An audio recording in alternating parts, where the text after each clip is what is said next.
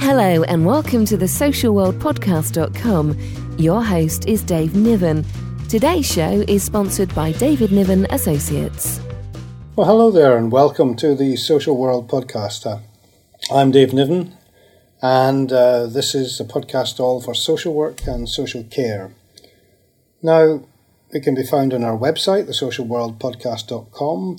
If you go into the iTunes store and go to podcasts, it can be found there on Stitcher, and on Podfeed.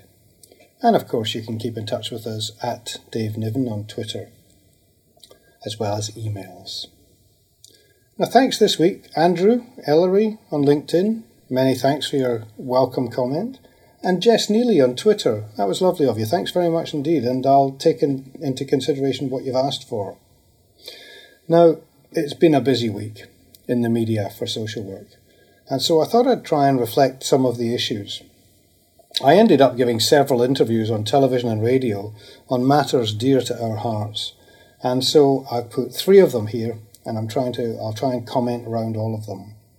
And they all throw up dilemmas that and challenges that we struggle with every day, not least when they're reported by a media that doesn't always understand our work. Oh, and by the way, please, if you could, complete the survey on the website about how social work's perceived in the media and what you think needs to happen to improve it. That would really help us. It's easy, it's a fairly easy to fill in service, but it really would be very useful getting your opinions. Now, the first interview that I want to uh, let you listen to reflects in the light of the report showing that some mothers who had uh, many, many children all removed at birth, and the questions that were raised about why that is and what should or could change, and the role of the social worker in the whole uh, process. I mean, uh, the, the people interviewing, the person interviewing me actually was considering, you know, was very sort of robust about it, and for some reason thought that social workers should uh, should have intervened and stopped people having children. Well, I'm not quite sure about that, but they were certainly quite keen to find out why what they thought was a fairly shocking report actually happened. So let's have a listen to that one. David Niven is a child protection expert and a former chair of the British Association of Social Workers and joins us now from our Bristol studio. Thank you very much indeed for talking to us. Uh, there's clearly something very wrong with a system that allows women into this cycle of having more babies and having more children taken into care.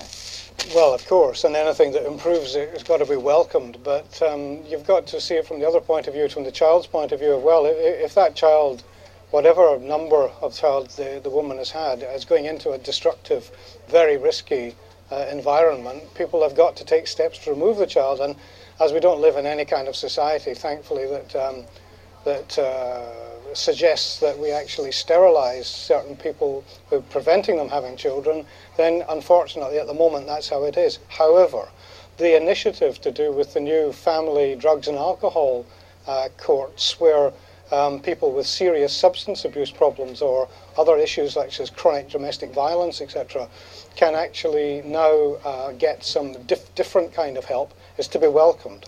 Uh, what other solutions, though, should we be looking at? Surely, if courts are seeing the same people coming back again, the authorities, social workers, should be doing more to address the fundamental problems that these women are facing.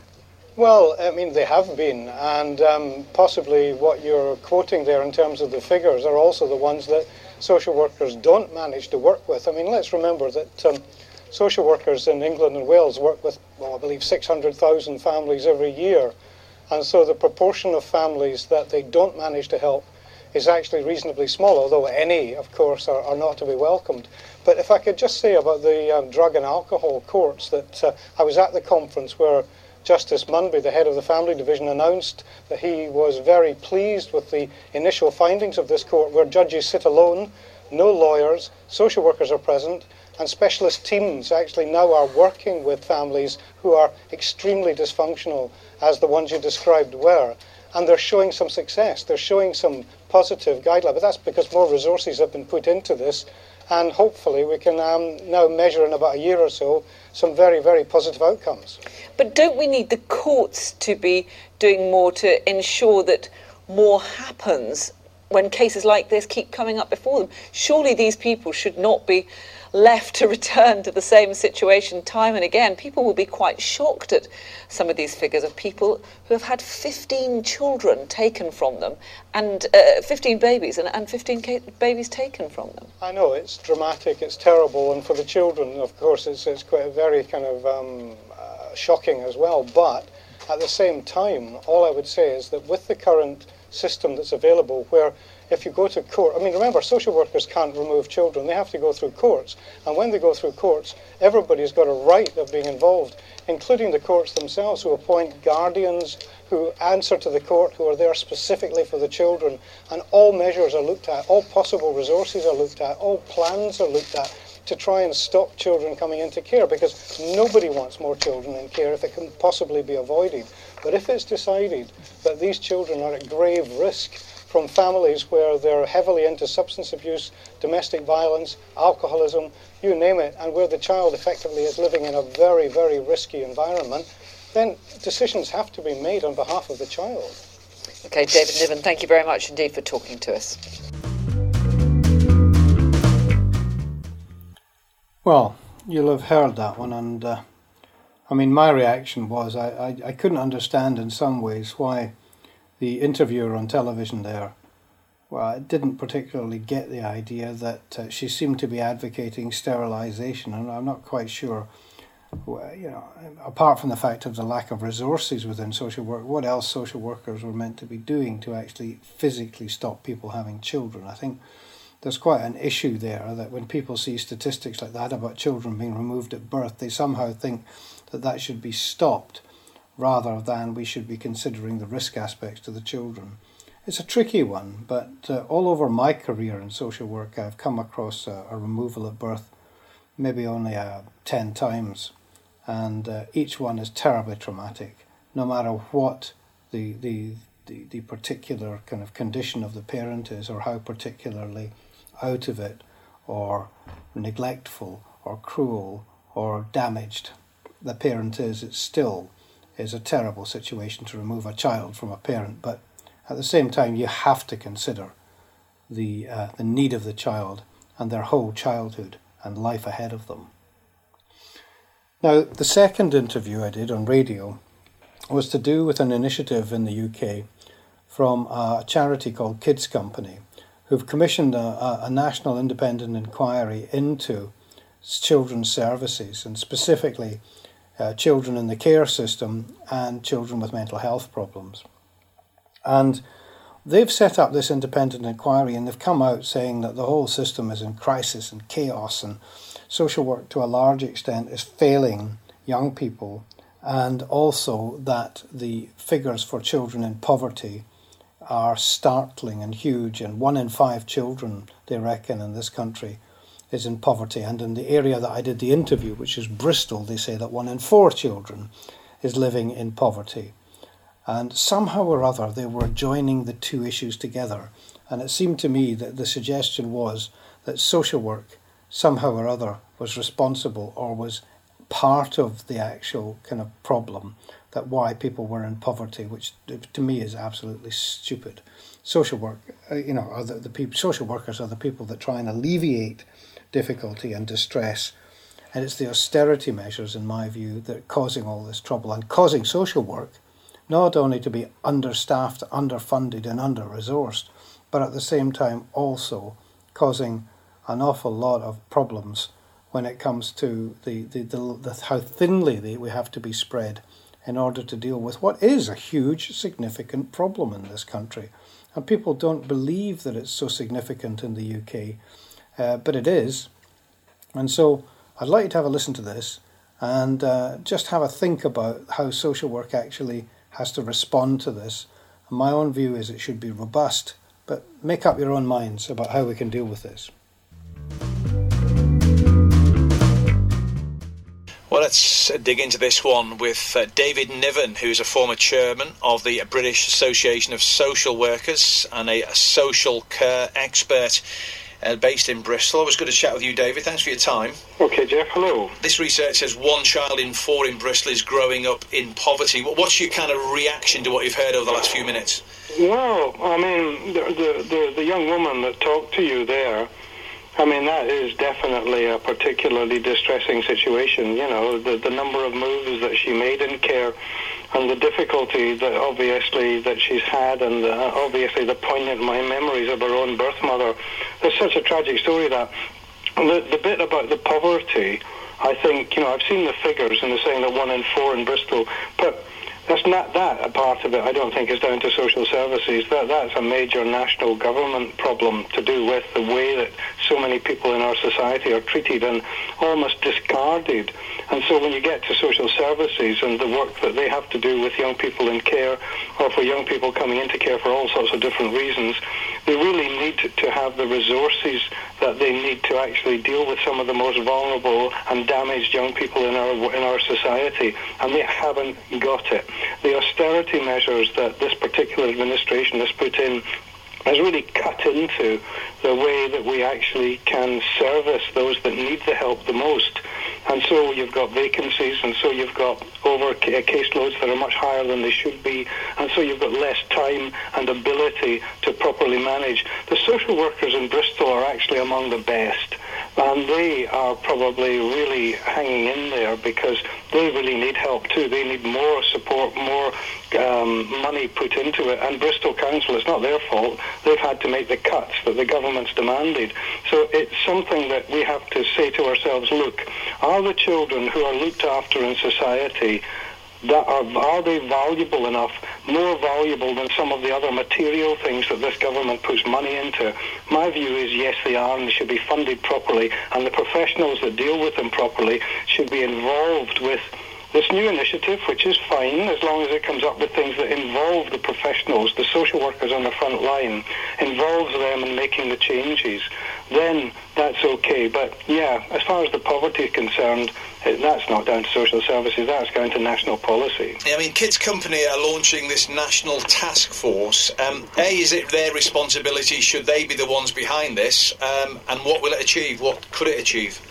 Well, I'm not sure that it should have been left down to them. But, you know, as long as they involve, as I said, the people on the front line and social services. And they also, I believe, man talked about um, adolescent mental health services, which are in a state of flux. I do gather that, that, you know, there's not certainly not enough resources there and waiting lists are very long.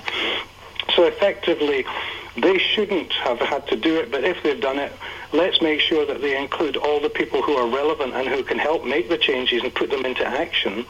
But the government should really be stepping in here and actually, like I said, who's the most valuable?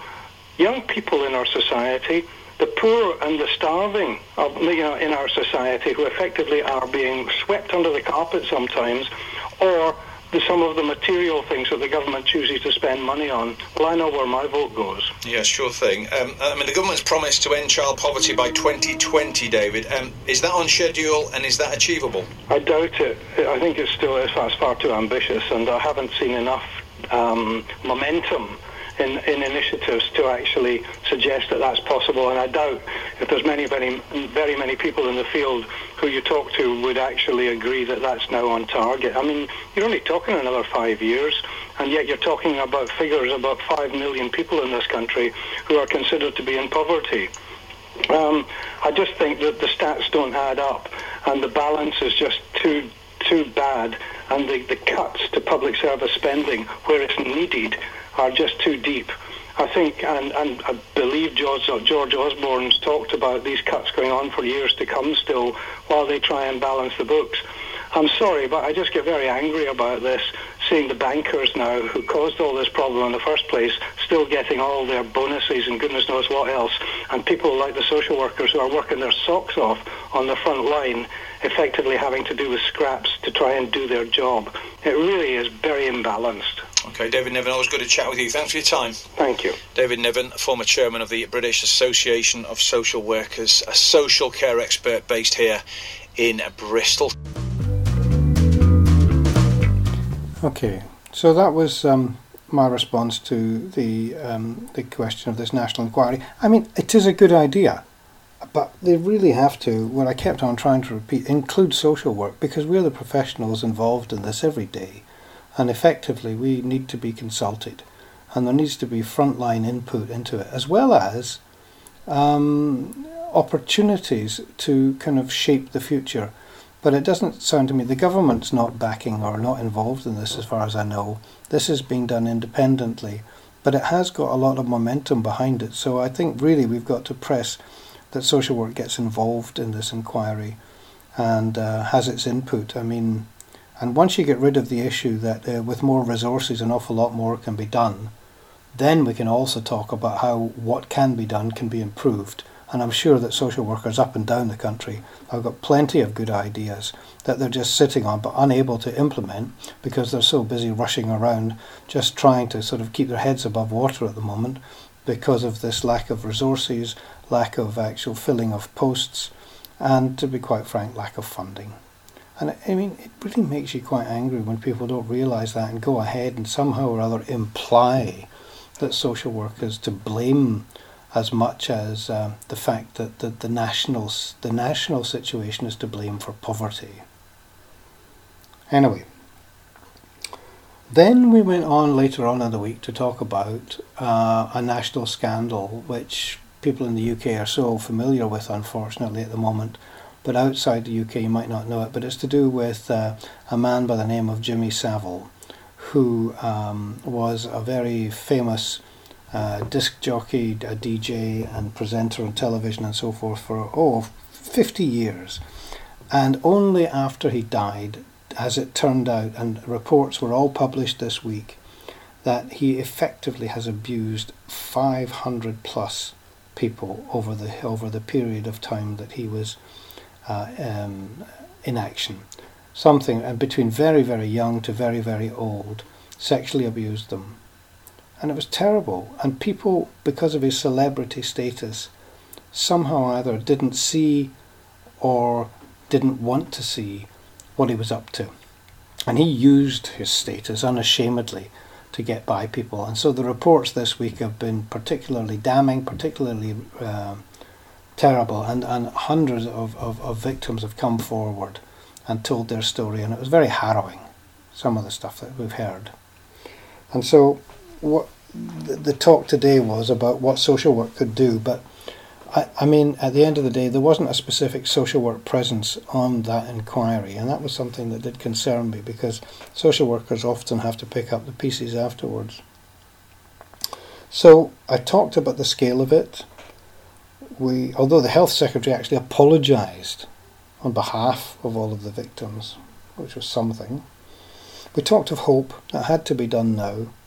We talked about uh, the relevance to social work and encouraging people to come forward. That, for my mind, if anything good's coming out of this, it's not only the question of putting institutions, because it was mainly hospitals and institutions that he operated in, that if anything's coming out of this, one of the good things is the, the fact that people should be now encouraged to come forward if they've been sitting there years on um, not having the courage or the confidence to come forward and tell their story about abuse, that historic abuse. And there's so much of that all over the world um, where people have been abused and kept quiet because either they're frightened or they're concerned or they don't think they'll be believed or they're too embarrassed or it's too awkward or whatever. Or in this case, and others, person's been a celebrity and people think, oh, they won't believe me because he's just so famous. They'll, they'll, they'll, they'll just think I'm making it up or money grabbing or whatever. So then I, I went on to talk a little bit more about the um, the, the idea that we, we do child protection um, plans for places, for institutions, and for organisations. We do child abduction plans for organisations and places and physical buildings, but we don't do physical building risk assessments enough and that's something that we've been doing. I did I did one for a science park a few weeks ago, and just looking at um, places where CCTV isn't uh, pointed, places where signage could be improved, places where children, uh, adults might take advantage of children or other more vulnerable adults. And just opportunities to groom them or to get information about them so that they can follow it up later. And just little parts like that so the staff can be trained a bit more and be the eyes and ears to protect the children on the front line. And so this this help for victims also was a crucial part of it. I hoped that the inquiries today focused on the fact that every single one of this guy, Jimmy Savile's victims, uh, could get the suitable counselling and the suitable therapeutic support that was necessary now. And it would be different for many different people, but whatever it was that the individual needed, they got. Because they've got to now live with it not only for the rest of their lives, but they've also some of them been living it for, with it for decades already, and so the the untangling of that is just enormous, and so the therapeutic support I felt was crucial, but celebrity abusers is not a new factor, but it is certainly dominating our airwaves at the moment. And I just want people to be aware of the fact of where social work, so social work can play a part, because it's not all about law enforcement. It's not all about therapy. It's all about working with families left behind as well. If you like, the, the unseen victims. The, the, there's the direct victims, and then there's their families as well, where the impact of abuse on a family member is just enormous, and social workers have to wrestle with that so much. So I just wanted to, people to be aware of that in the light of these inquiries being published today. So have a listen to this one. Thank you. Jimmy Savile, because his sexual offending in NHS hospitals is going to be laid out in a series of reports later this morning. England's Health Secretary Jeremy Hunt is expected to apologise on behalf of the system for what happened. There'll be reports issued into 28 different hospitals, including Cardiff Royal Infirmary. Let's speak to David Niven, who's a child protection expert and a former chairman of the British Association of Social Workers. Good morning to you. Morning, Mike. Um, we've heard so much um, since this first came to light about what Jimmy Savile did. What are we expecting from these reports today? Well, I hope a lot, to be honest with you, because there's um, so many questions and so many people and so many institutions involved. It's, it's a massive, massive landscape that they're having to report on. But although we, I haven't seen, obviously, the report, I don't think anybody has yet, but um, I could tell you what I hope to come out of it, which um, essentially is they haven't got a brief that covers any criminal charges or any civil actions or anything like that. So that would be passed on to the police and to the courts if any, if any of the victims of Jimmy Savile um, wanted to take things further. But my first hope is that all the people that wanted to come forward have come forward. That's number one. Um, number two, if there are any who haven't, through whatever reason, managed to come forward, I hope that they are still encouraged to do so. Secondly, I'd like to think that all people at all institutions that were involved, and, and to be quite frank with you, any others, would actually have further training programs put in place just to try and tackle some of the um, some of the abuses that took place and some of the, the tricks that Savile played using his celebrity status in this case. But anybody can trick mm. people to try and abuse vulnerable people or children, and and there are plenty of ways that institutions can have further training to help their staff recognise these things when they occur.